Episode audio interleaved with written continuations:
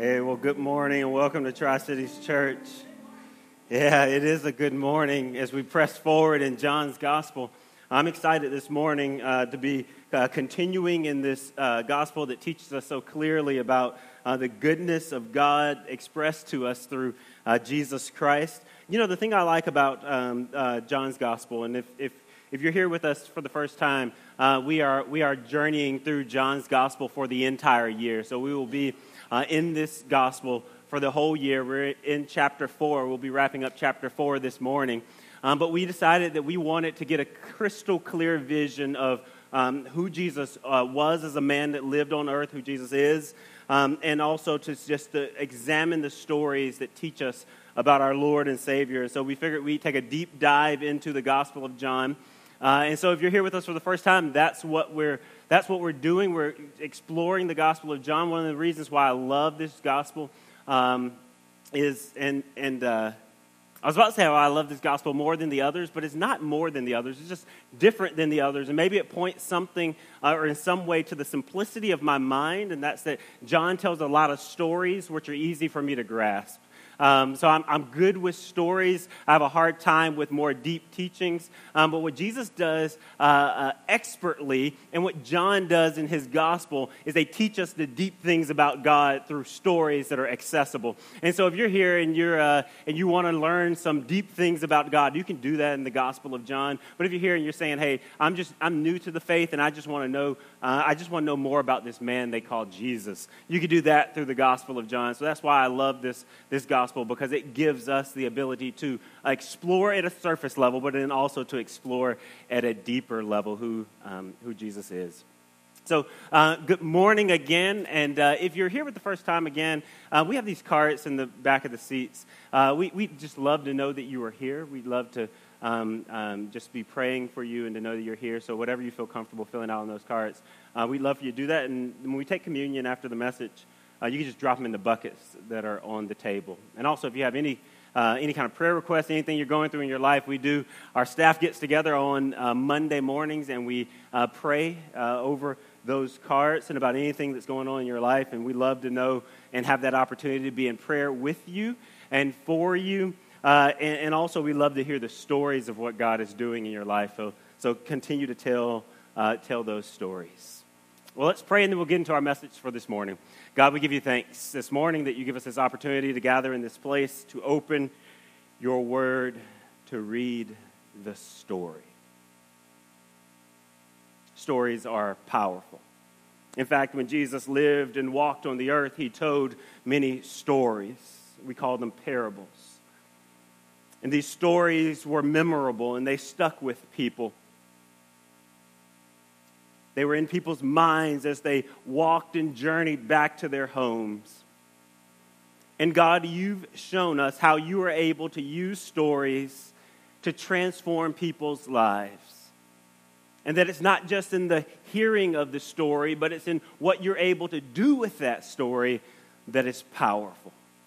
And so, God, as we continue to press into the Gospel of John and into these stories that John records, God, I pray that these stories will be stuck in our mind in such a way that you will have every opportunity to use them in order to transform us and bring us into being the kind of people that you created us to be.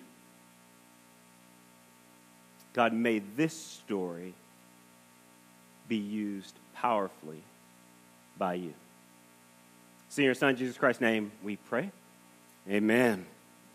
All right, so this morning we're at the second miracle story in the Gospel of John. And you might remember the first miracle story that we encountered several weeks ago was the story where Jesus turned water into wine, uh, which is a peculiar story. I actually, in fact, I woke up this morning thinking about that's just a peculiar story. Here we have Jesus, um, uh, and maybe with some of our church history, that story seems a little odder, especially in our culture where there are times when um, in places where alcohol has been demonized, right? And, and considered inappropriate for people who follow God. And in our culture, looking back and seeing that Jesus turned water into wine and not just any ordinary wine, but really good wine, uh, the Bible says. In fact, it was better than the wine that they went to the store and purchased, that they spent their best money on. Jesus turned water into wine, and there's this miracle that happened there in John chapter 2 that points to the superiority of everything that Jesus does, that we can trust that whatever Jesus is doing in our world is going to be far superior to what humans could put their hands to and accomplish by their own might and their own strength. And so we have this story, this miracle story, Jesus turning water into wine, and it left people bewildered and uh, confused and, and, and, and wondering. Not, not just because Jesus made wine, but because he made wine out of water, and it was it was it was it was bewildering. I mean, just imagine being there. Right? Just imagine being in that space and seeing that being water and knowing that it that it was water, being absolutely certain that it was water. I mean, it's like, hey, do that again, right? Do, do you do that one more time? You know, you catch, you're looking for the, uh, for the, for the, for him to slide the jars out. You know, maybe you blink too quick and he slid the jars away and slid some new ones in or something. It's like, hold on, do that again. And you're holding your eyes open, like, I'm not going to blink this time or something. I don't know, but Jesus did this thing, right? And people were bewildered and wondering. And then John in his gospel helps us make sense of this, right, by calling it a sign, right? If you remember in, in John chapter 2, uh, verse, uh, uh, well, we'll start in, in, in verse 10. Uh, in John chapter 2, verse 10, look at what, what, um, what John writes about this story.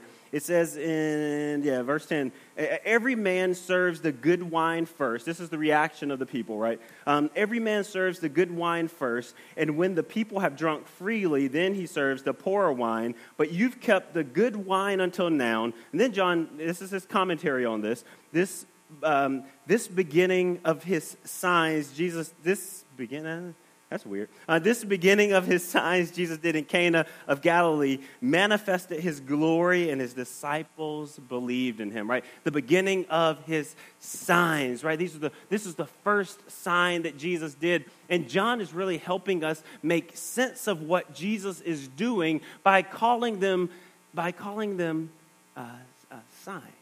Now, there's seven signs in the Gospel of John, and John kind of organizes his gospel around these seven signs. Beginning in John chapter 2, there's Jesus turning water into wine. This morning in John chapter 4, we have uh, Jesus healing this government official's son. And then we have in, in John chapter 5, we have uh, Jesus healing a man who couldn't walk, had never walked, and Jesus tells this man to get up and walk. And in John chapter 6, uh, Jesus feeds 5,000 with two uh, fish and, um, and, and, and, five um, biscuits. Then you have, uh, I, I, I, think biscuits because nobody walks around with loaves of bread for lunch, so they were probably small like biscuits.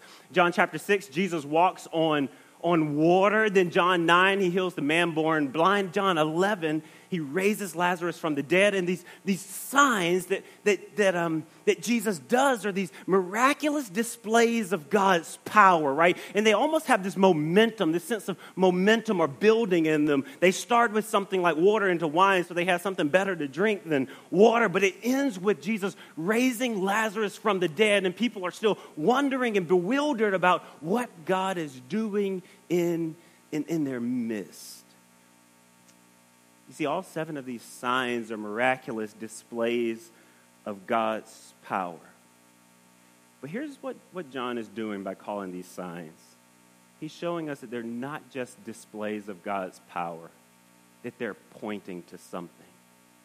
Because that's fundamentally the nature of signs. That sign is never about the sign itself, right? The sign is always pointing to something beyond the sign. I can think of the, the, the, um, the, uh, my favorite sign of all time. So, my, my wife and I, we have um, some friends uh, in Memphis, uh, or we had friends in Memphis, Tennessee. Uh, and so for several years, uh, probably eight or nine years, we had friends in, in, Memphis, Tennessee, and we would go up there from time to time just to visit them and hang out with them and stay with them. Uh, and, and, and, at the time, we were actually living in Milledgeville, but we've, we've been up there since we've been here uh, as well. And every time we go up there, it's the same thing. And you would think that we would get it right after the first time, but we just can't get it right. It's about a I don't remember from here, but I think it's about an eight hour drive to get to, to Memphis, Tennessee. Uh, and so we, we would leave, and I'm one of those guys. I don't know uh, if you are one of those people or if you're married to one of those people, but I'm one of those guys that am concerned about making good time whenever I'm on the road. Uh, and so I, I start usually with a cup of coffee and I try to make it as far as I can until I get too hungry to keep going. Uh, and I'm one of those people, I, I can go most of the day without eating, right? I can, I, I, I just can't. but when I get hungry, like it hits me like a ton of bricks. And so every time we go to Memphis, this, this is funny um, because I do it over and over again. Every time we go to Memphis, I'm like, okay, I'm making good time, pedal uh, to the ground, right? And, and I'm trying to see how quickly I can get from Atlanta or from Milledgeville to, to Memphis. And every time we hit this, I mean, it feels like a, um, I mean, it feels like a desert, like literally a food desert in Mississippi. After you cross through Birmingham on your way to Memphis, there is like nothing. I mean, there are not exits that have anything, not gas. You better fill up your tank. You better get something to eat, at least have a snack, have some water, have something because there's nothing. And every time we go to Memphis, it feels like we hit that spot where there is absolutely nothing for it. I, I, I, mean, I don't know how long. It feels like two, three, four hours. I don't know how long it really is. Um, but we hit that spot right around dinner time. and I get hangry, right? I get hungry and angry at the same time, and Kim doesn't want to be trapped in the car with me, but there's really nowhere to go. And we're just, I'm, and, and every single time we've gone, I'm, I'm, telling you, they've come to know us as friends, the manager at KFC, because we see this KFC sign on the side of the highway, and every single time on the way to Memphis, and every time we look at each other and go, didn't we do this last time? Um, but, but here's the deal we see that KFC sign, and it's pointing not, not to the sign itself, but it's pointing beyond itself to something that's more real, right? Something that's more, more satisfying. Or this week, Jamie and Jamie, oh, we got two Jamies on staff at Tri Cities Church. It gets frustrating. Uh, but Jamie and uh, Jamie, Jamie, boy Jamie, girl Jamie, we we're meeting on Monday morning.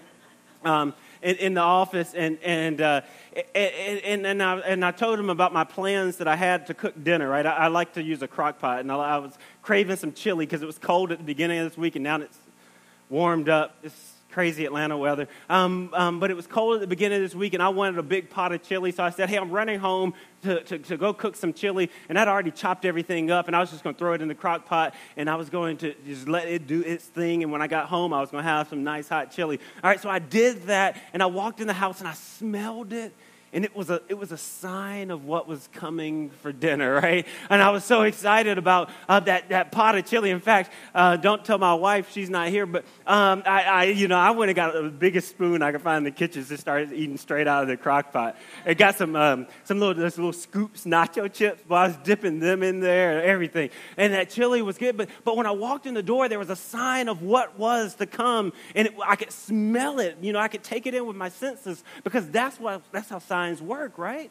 Um, signs are always pointing beyond themselves. They're never about the sign itself. So if you see a gas sign or a stop sign or KFC sign or a smell that you're taking in that's a sign of something that's there, is never about the sign itself. In fact, our satisfaction, our hopes, our joy is never found in the sign. When I, when I saw that KFC sign, I didn't just pull over on the side of the road and say, Praise God, I can sit here all day. I wasn't satisfied until I had a bucket of chicken in my lap and I was like in the car because I'm just eating the whole bucket. And I wasn't satisfied with the chili until I had it in my belly, right?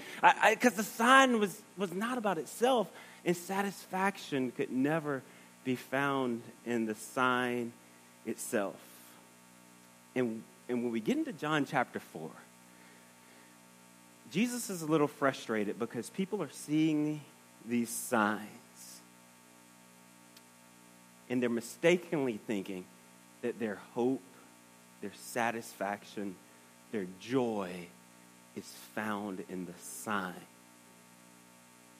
And John is showing us how easily it is, uh, how easy it is in this world for us to be captivated by these signs, to be drawn in by these signs, to take what they offer as fullness, as the fullness of our satisfaction, as the uh, manifestation of what we really need as the realization of what God is doing when ultimately these signs are pointing beyond themselves to something to something else. And so the sign that we're looking at this morning begins in John chapter 4, uh, where, this, um, where, where Jesus is, starts kind of odd, but Jesus is encouraging his, his disciples in John chapter 4, verse 43, um, because his disciples have kind of signed up for this Jesus thing, right? Jesus said, Hey, come follow me, be a part of what I'm doing. They've signed up, they've left stuff behind family and boats and houses cars, maybe not cars, but they left stuff um, behind in order to follow Jesus. And Jesus was facing all kinds of opposition, right? There were people, particularly the Jews, as John tells us was going to happen, right? The Jews are standing in opposition of Jesus. And now, after Jesus received this warm welcome in Samaria from the Samaritans, now Jesus is traveling back to Galilee with his disciples, where he's been opposed by the religious establishment who's standing in the way of what what God is doing. And the disciples are starting, at least this is my imagination, right? I'm reading a little bit into the text here.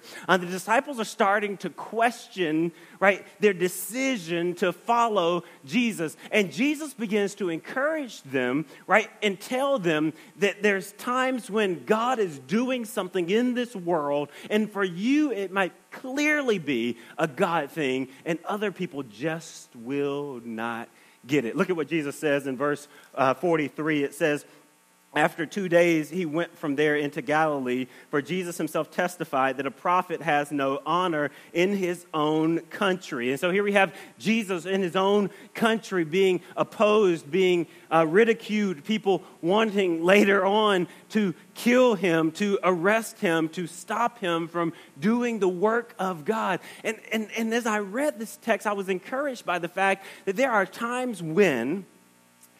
Um, there are times when you can be fully within God's will for your life,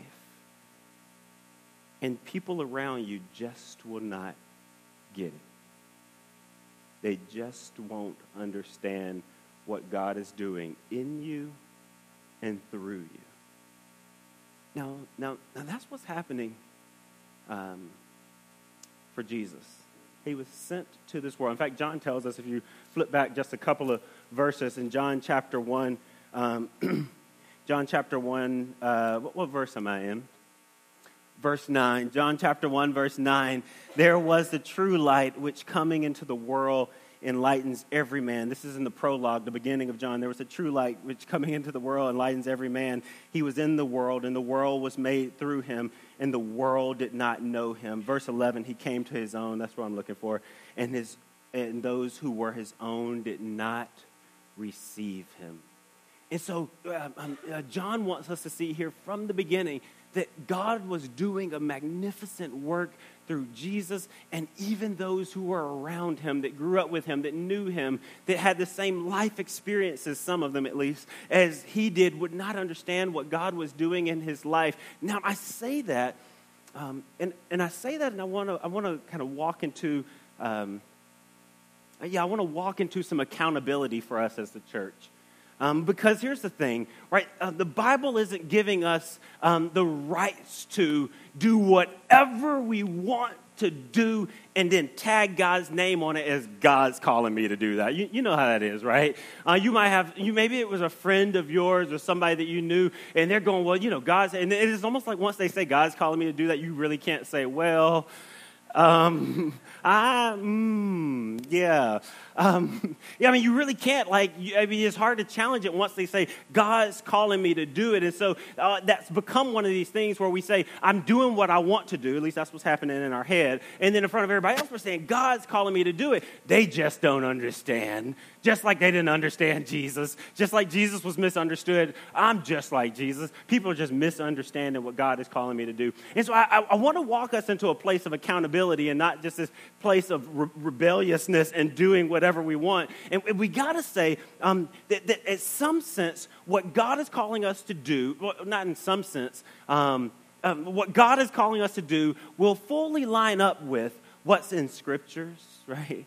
So God ain't going to call you to do something crazy that goes against Scripture. It's fully going to line up with, with Scripture and also um, um, God has created us to live and exist within Christian community. Um, and our community should have a voice in our lives. Right? We got to be willing to give our community a voice in our lives. We, we must be willing to give them permission to have a voice in our lives. And, and, and, and, and that's the church, right? The, the church becomes that community where we are encouraged, where we are challenged. Sometimes we're corrected. And we got to be willing to have that, not just say, well, this is what God wants me to do. So here we have in this story, we have Jesus who is misunderstood. People are not, um, people, people are not believing in what God is doing in his life, and people are rejecting him. But, but something different happens this time in the Gospel of John. When Jesus goes back into Galilee, um, in, in verse 40, 40 oh boy, uh, in verse 45, this time he receives a different kind of welcome from the Jews. Look at what happens. Uh, so when he came to Galilee, the Galileans received him having seen all the things he did in Jerusalem at the feast, for they themselves also went to the feast. So this time Jesus receives this totally different welcome. In fact, it almost seems like people are coming out to meet him, coming out to greet him, to hang with, with Jesus. But here's the deal that we see as we dig deeper into this story and as we read it, what we begin to see is that they weren't coming out because they believed that Jesus was the Messiah. They weren't coming out because they had faith and belief and wanted to draw near to God, but they had seen what God had done. And they had heard the stories of what God offered them. And they wanted their blessing right? And so they're drawing near to God so that they could be, or to Jesus so that they could be blessed by Him, so they could be recipients of the blessings of God. And so we see Jesus receiving this totally different welcome. And Jesus pauses um, because this royal official, as John says, this royal official comes running up to Jesus and, and he's in need of something from him. In verse 46, it says, Therefore he came again to Cana of Galilee, where he had made water into wine, and there was a royal official whose son was sick at Capernaum. And when he heard Jesus had come out of Judea into Galilee, he went to him and was imploring him to come down and heal his son, for he was at the point of death. And so we see this royal official, this government official who's come to Jesus, and it's, it's, um, it's not out of a place of faith that he finds himself standing in front of Jesus, but it's out of a place of desperation, out of a place of need. He needed Jesus to do something for him.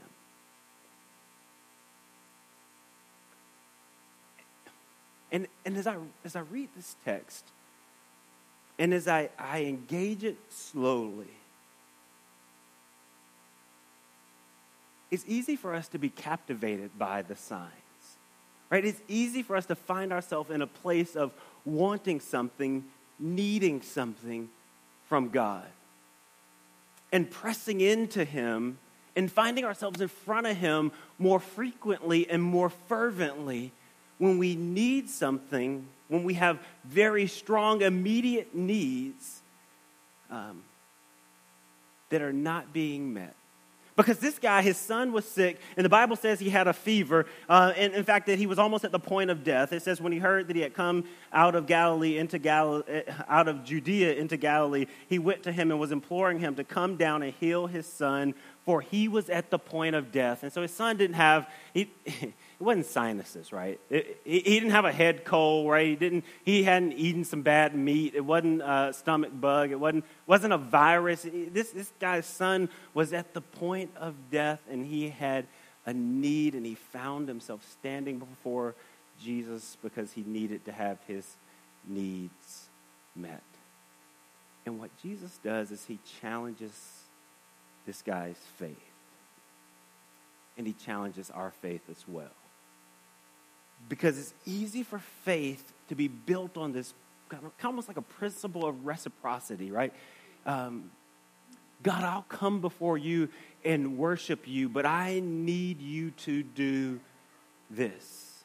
Or, God, because you've done this, I'm going to worship you and read the scriptures for a little while, or uh, because I need this, I'm going to give and go to church, or because, you know, and our faith becomes this kind of give and take, and we base our faith on what God has to offer and give and what God does for me. I do for God. It's kind of like, God, you scratch my back, I'll scratch yours. Do for me, I'll do for you. I'll go to church if you do this.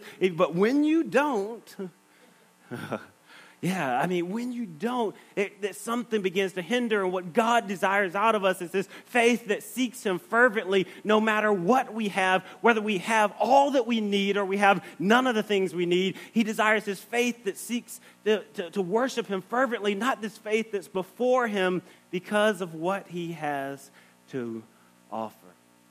And what we see from this royal official that he's, he's before Jesus because of what Jesus has to offer, what Jesus has to give him.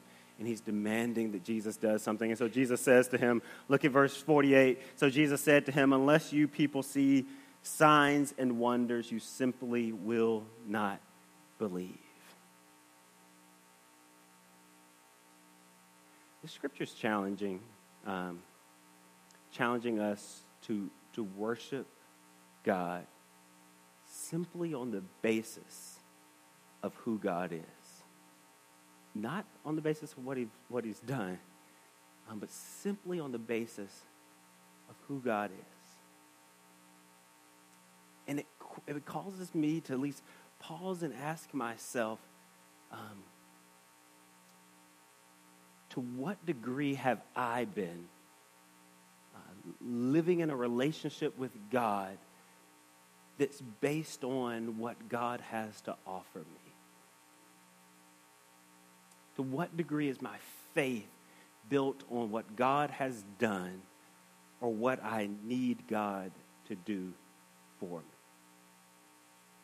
And if all else crumbles, right? If all everything else falls apart, if I lose everything I have, and it's impossible for me to see that God is doing anything for me, will I still worship him? Will I still sing with the same joy? Will I still uh, press into him as fervently through prayer and, and being a part of the church and being a part of my small group? And, and, and will I do all these things that I did in the good times that I did in the bad? In fact, I've been reading through um, the, uh, not the gospel. I was about to say the gospel of Job. Uh, not the gospel of Job, but the book of Job in the Old Testament. And if you're familiar with that story, Job lost every thing he had. He lost his kids, he lost his cattle. That's like his savings account. He lost his homes, he lost all the things. Disease struck his body. And if you read that story, there's this powerful line in there where basically at the end of Job losing everything that he has, it says that he fell down and he worshiped God. It's just a powerful sign of we're not worshiping God on the basis or the premise that He's given us something or the fact that He's offered us something or He's done something for us, right? That's not where our worship resides, right? Our worship resides just in who God is, right? Not having anything to do with what He's done.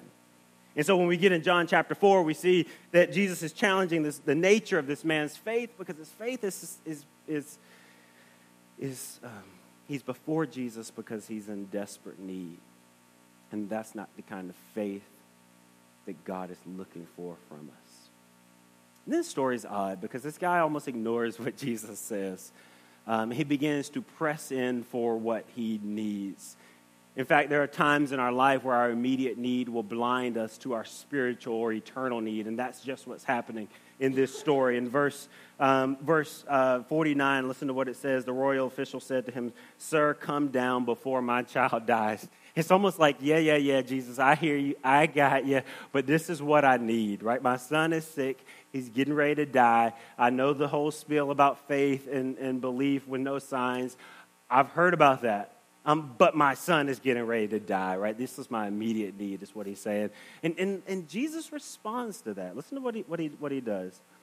Um, in verse 50, he says, said to him, Go, your son lives. The man believed the word that Jesus spoke to him and started off as he was going down. His slaves met him, saying that his son was living.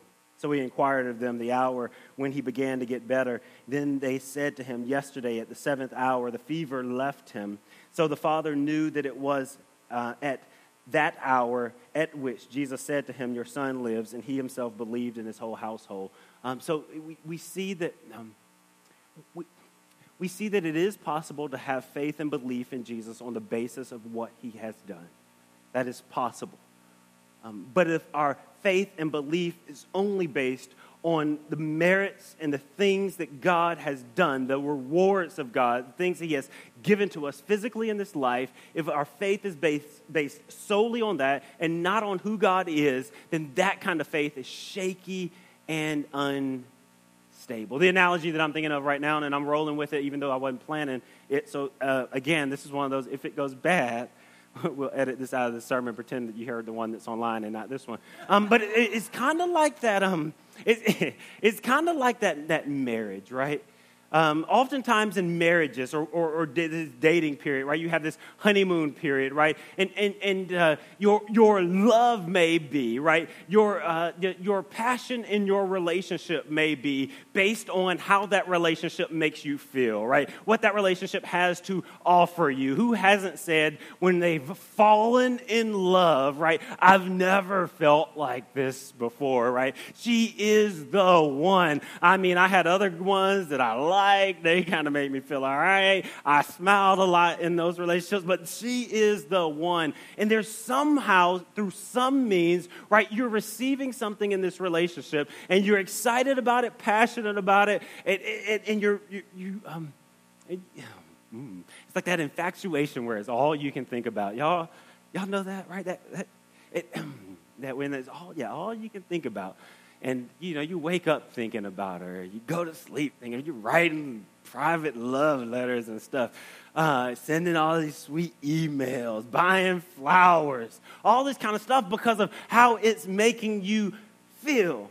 Well if nobody's ever told you and if your relationship is still at that point uh, spoiler alert, right? That is not consistent throughout all of your relationship, right? If you're going to be together for any long time, it's just not going to remain that way. He is going to do, she is going to do some things that will disappoint you, that will rub you the wrong way, that will make you want to walk out the door and shut it behind you and have nothing to do with him or her again. That's just going to happen. Now, right? Those good things, that good feeling that you feel, it will carry you through for a little while. And faith works kind of on a similar principle, right? That good feeling, what Jesus has done for you, the things that He's blessed you with, will carry you through for a little wow. But if your faith is built fully on that good feeling, on the things He has done, it is rocky and unstable, and the boat may rock and tip at any given time. And so, where we see this guy, he believed because of what Jesus did for him. That's not the model that God is offering up to us as a proper model for faith because if you go back to verse 48, he says, Jesus said to them, Unless you people see signs and wonders, you simply will not believe and over and over in this gospel, he's challenging people to believe not on the basis of what God has done or what he's offered, but simply on the basis of who he is. That these signs are not about the signs themselves, that these signs are pointing beyond the sign to something far better. The signs are pointing beyond the sign to a God who's worth pursuing in times of plenty and in times of need. A God who's worth pursuing when we feel like we have the strength and when we feel like weakness is overtaking us. A time that's worth pursuing. A time. A God that's worth pursuing in times that are hard and times that are easy. You see, John, and if you remember where we started in this series, was with the purpose of John's writing. You see, for John, all of these signs are pointing, they're not about the signs, they're pointing beyond the sign. And what John says they're pointing to is life.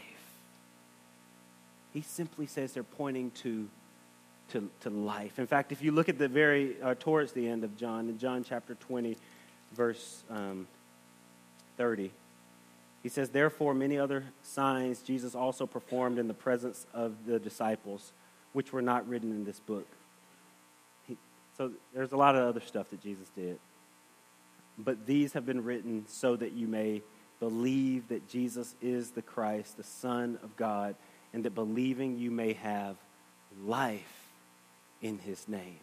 You see, John had one purpose for writing this gospel, one purpose for recording these signs. is not so that we could believe on the basis of these signs, but we could believe on the basis of who God is, and that in believing in Him and pursuing Him with a steady and constant pursuit, we might live ourselves into this life which is true life. You see, for John, he wants to differentiate between uh, being alive and life, right? What he simply calls life, this being alive and life. For, for John, this uh, being alive is just this common experience that all humans go through that's characterized by the pursuit of things that ultimately have an expiration date, right? You just think about it from the time we're born, we begin pursuing things um, that, that ultimately expire. I think about little Emmanuel, our little foster son who's living with us every single day when he gets home. The first thing he does is because he's gotten to this point, right? I told y'all, I hadn't talked about him in a while. I told y'all I was going to talk about him a lot. I hadn't talked about him in a while. Listen, I got a number of stories. Y'all sit down. We're going to be here for a while. Um, uh, but I, I, won't do that to you, not today, but it's coming, right? Every single day, right? He, when he comes in the house, the first thing he does is he runs to the refrigerator. And now that he can reach the handle, he grabs hold of the handle and starts tugging at it and crying because he wants to open it and, and get milk out of the refrigerator. But here's the thing, right? From the time we are born, the things we crave and our life is characterized by the pursuit of things that ultimately have an expiration date. Ultimately, they go bad, they wear out. So we pursue food which won't last forever. We pursue nice clothes and things that won't last forever. Everything that we ever pursue in this life is ultimately deteriorating. It won't last, it has an expiration date. So being alive is simply about living a life that's characterized by the pursuit of things that expire things that go bad, things that wear out, things at some point in time will no longer have any value. And John is pointing us to something he calls life, which is different from being alive. And for John, life is about receiving God's provision so that we can pursue and participate in the things of God. It's about receiving God's provision so that we can pursue and participate in the things of God. Where we get this wrong over and over again, and this is just human nature, is we want to receive God's provision so that we can sit on it. right? God has blessed me for me. I've gotten that raise. I got that job. I bought that car. I have that house. I got those clothes. I got because God has blessed me. I've received God's provision. But what John wants to see is that living the life that God called us to live doesn't mean that God isn't going to provide for you, right? It doesn't mean that God isn't going to give you a job that will give you the ability to earn great wealth because He just might. He might not, but he just might give you the ability to earn great wealth. But God's provision is always so that you can participate in and pursue the things of God. God's, that's how God works. And so once we put, um, because we have a tendency to do that, right? We, we have a tendency to say, well, God blessed me. Um, anytime you think of anything as being a blessing from God, the second question you got to ask yourself, right? First is, is this a blessing from God? You better think carefully how you answer that question, right? Because if that answer is yes, then God has blessed you with it so that you could bless others, because that's the principle that God operates on, right? Um, God's provision so that we can pursue and participate in the things of God. because God doesn't do things without purpose. He's always acting on purpose.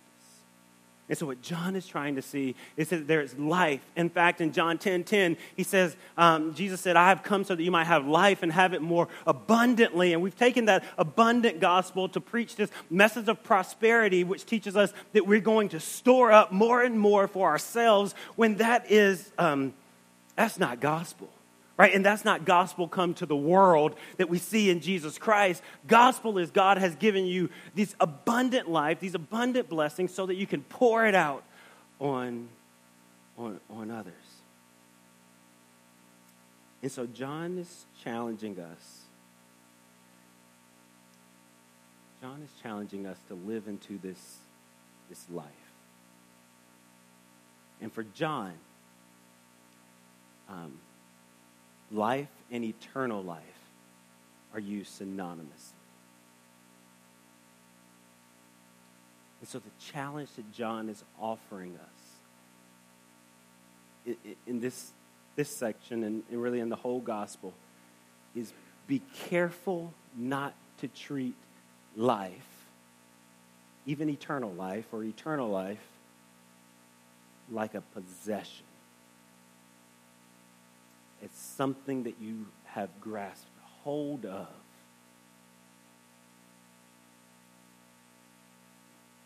Be, be careful not to treat life, eternal life, like it's your ticket to heaven and you can just sit on it. John is challenging us, and he's saying, Jesus has come so that you can have life that life that God created you to have begins now. It begins as you begin pursuing the God who's worth pursuing, not on the basis of reward, not on the basis of what He's giving you, but simply because He's worth pursuing. And as you pursue Him, you will find that one of the best words to describe the experience is life.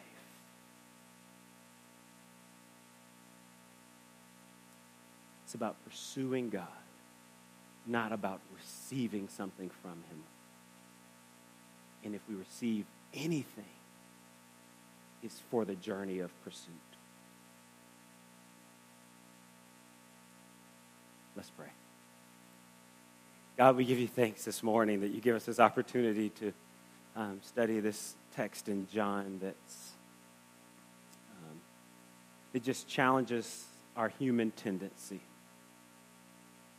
to store up for ourselves, to bury treasure, to put value in savings. And God, there are times when we put such value in storage, in burying, and in savings that when we feel like we're storing up for ourselves security, in actuality, we are withholding from you.